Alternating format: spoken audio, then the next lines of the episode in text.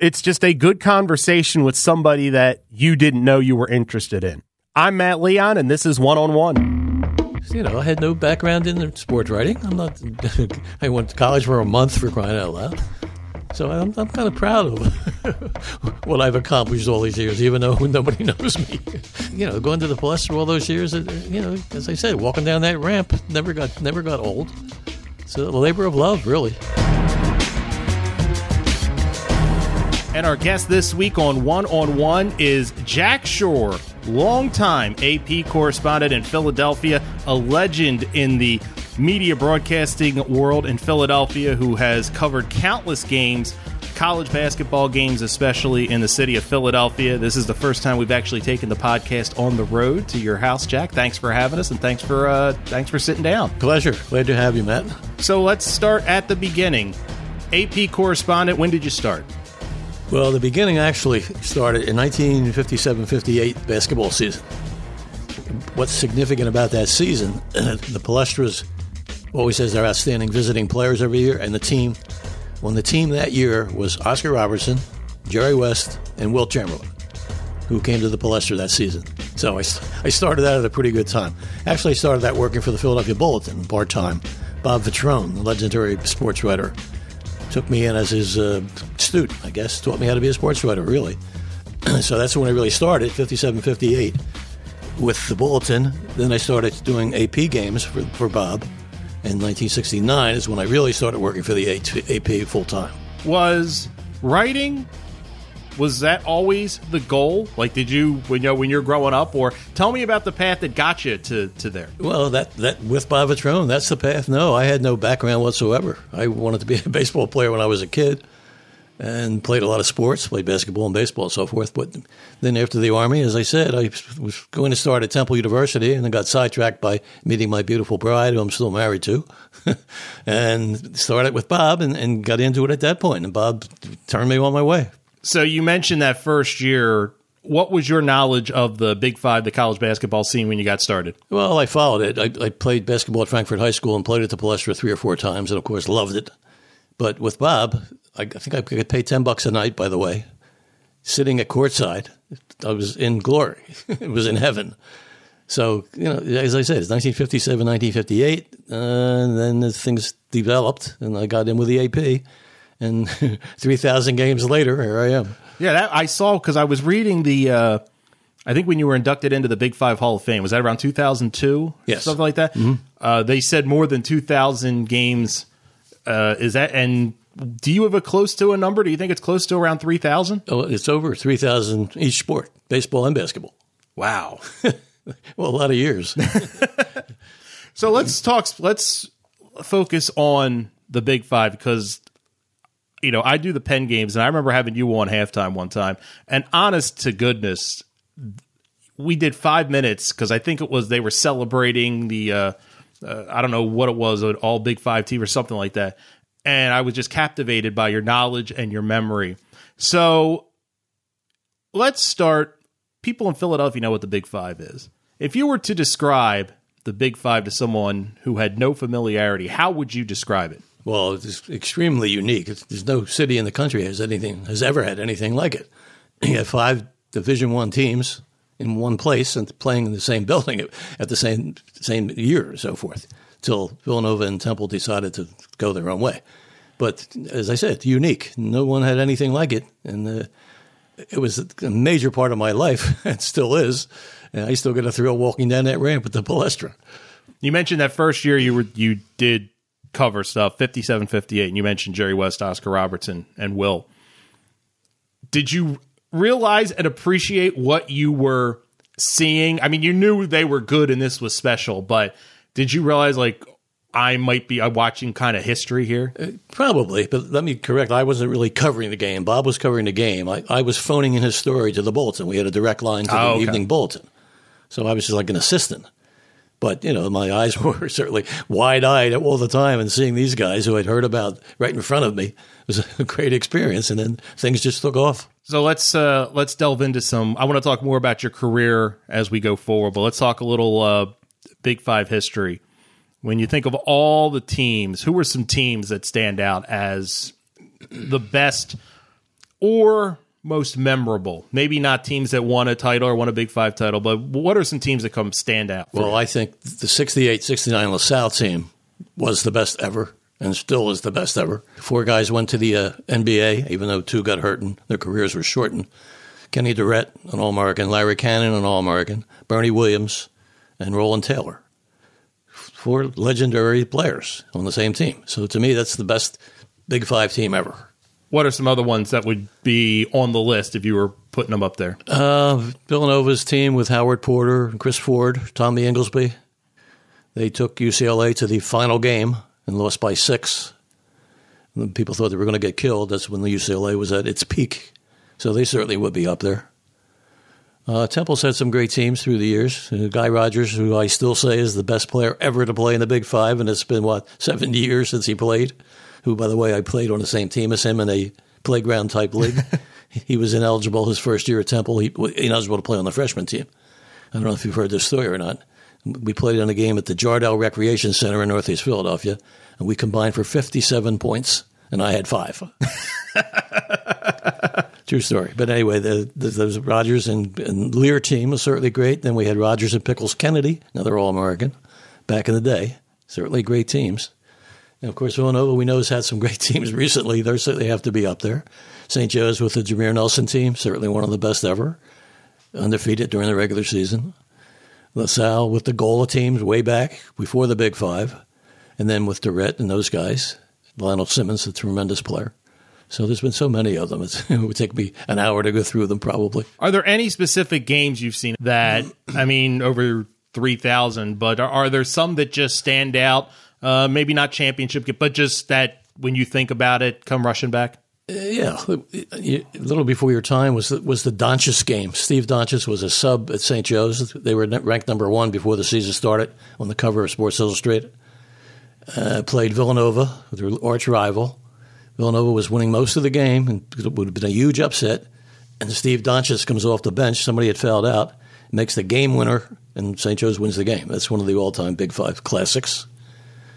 I remember Florida State came in with an All-American named George McLeod to play LaSalle with uh, Lionel. LaSalle, I think, went one hundred ninety-eight, I think the score was.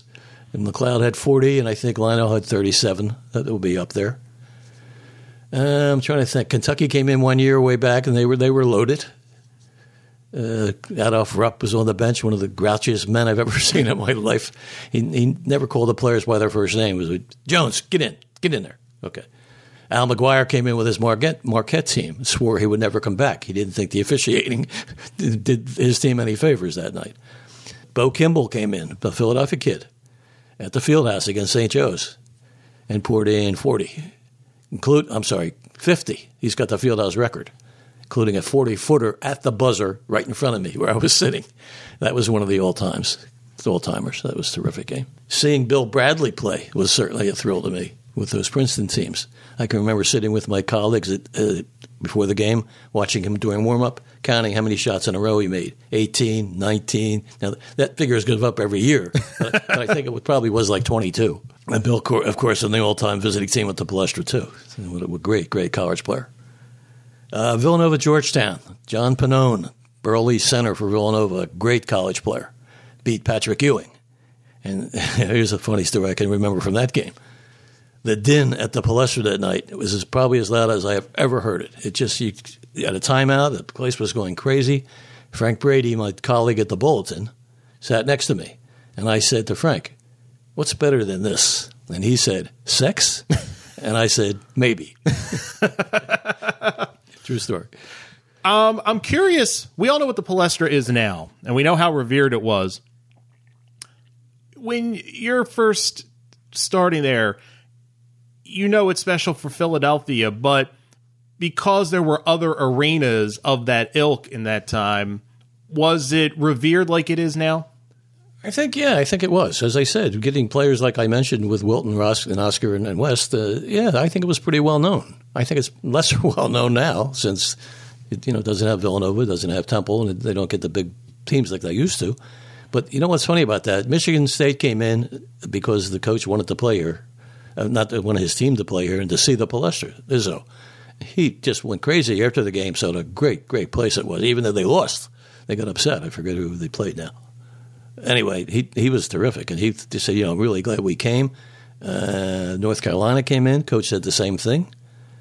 I've always heard about it, and it's, it's everything I heard heard about it. You loved it, so it's, its reputation is well known. I just don't think as well as it used to be in the earlier years.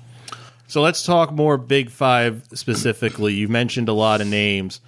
Uh, if you were putting together a first team all time, all Big Five, who would be on it? And we don't have to be position specific. Well, pretty tough because I'm going to leave somebody out that I probably shouldn't. Well, I'd start with Rodgers.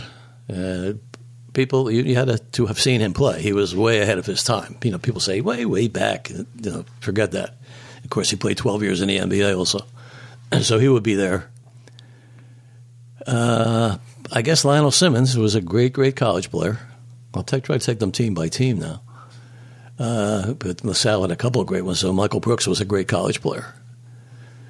Temple with Hal Lear in the early years, Mark Macon in the later years was a great college player. I'm, I'm going to have more than five. If That's you want, fine. Even when he wanted five. We got plenty of time. um, Saint Joe's with Jameer Nelson, who's probably the best player. Clifford Anderson was a great All-American with those teams in the sixties when Saint Joe's was highly ranked almost every season. Matt Gukas Junior was a great college player. Uh, Penn with uh, Corky Calhoun, who was an All-American, played about ten years within the N B A as a great player. Uh, and, of course, they had the great backcourt of Steve Wall, or Steve Bilski and Dave Wall, which was kind of well-known at the, at the time. Um, I could probably go, name fifty guys here before we're finished, and I'm probably forgetting somebody right now, but off the top of my head, that's some of the great ones. So we talk about You talk about that LaSalle team, best team. What to you is the best, I don't know how I want to say this, like the best season? Like that eighty-five Villanova team is so revered, and rightfully so for what they did. But is that more impressive or on the same level as, say, what Saint Joe's did in two thousand four in this day and age for a school, a program of that size to have an undefeated regular season and be a number one seed in the N C A A tournament? You understand where, yeah. where I'm going with that? The, I think the Villanova thing, and I, I don't want to discredit them because, you know, they did a great thing. It was, I don't want to say it was a fluke, but it was a very surprising.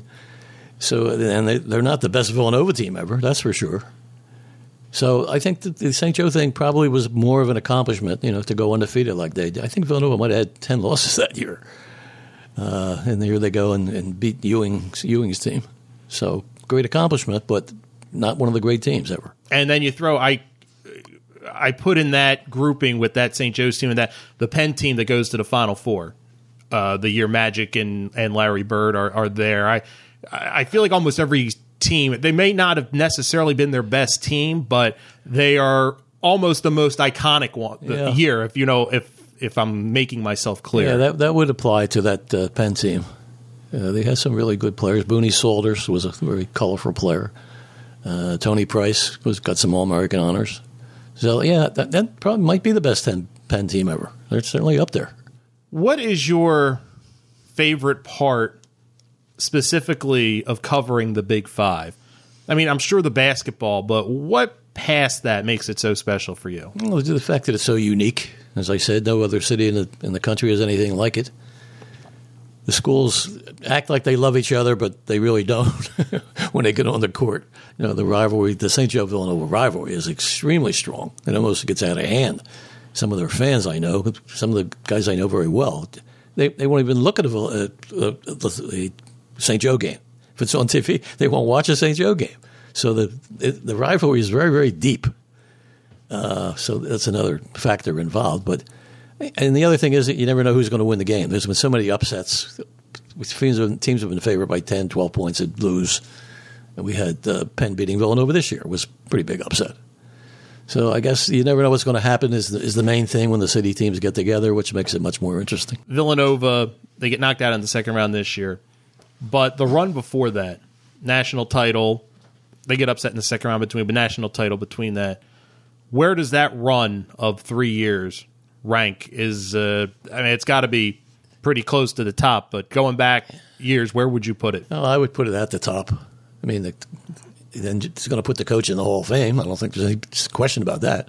But to win two titles in three years, not an easy thing to do. So I would say that that's probably the, the biggest accomplishment any Big Five team's ever had. Are there any other runs of, of three, four, five years that would be in the area code of that? Probably not. You know, Villanova had some really good teams back with the Chris Ford and Howard Porter seasons. They they won a lot of games, but LaSalle was really good at that point too. And then Temple with the Macon team, they they won a lot of games. So I, I don't just don't think there's anything close to anybody winning two national titles in three seasons. You mentioned Macon, obviously John Chaney. What was he like to to talk to, to to just watch on the sidelines and and, and stuff like that? Interesting, because you never know what he was going to come out with. But he not a, an ounce of phoniness in his body. He told you whatever he was thinking. Loved his players, even though he was extremely tough on them. By the way, I played against John Chaney in high school. Did you really? He played at Ben Franklin. He was all public, terrific, terrific high school player. Would have gone to any major college then, but there were quotas around. Uh, he had ten, I had two, by the way. I didn't play him. I didn't play him. But a great player and obviously a great coach who would speak his mind, very colorful. Uh, you can't say anything bad about him, really. I don't think some people had, had issues with his temper at times. Players loved him, though. You know, it would be a tough love type thing. But they and they won, that's for sure. How do you think, as we're talking here, the Big Five is going through some pretty big changes coach-wise with Phil Martelli being let go and Fran Dunphy uh, stepping down.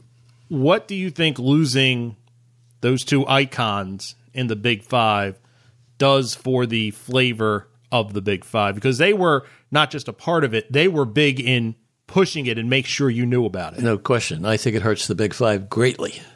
You know, both stand-up guys, never an ounce of any kind of improprieties at the schools, good coaches, even though some people complained they didn't win enough.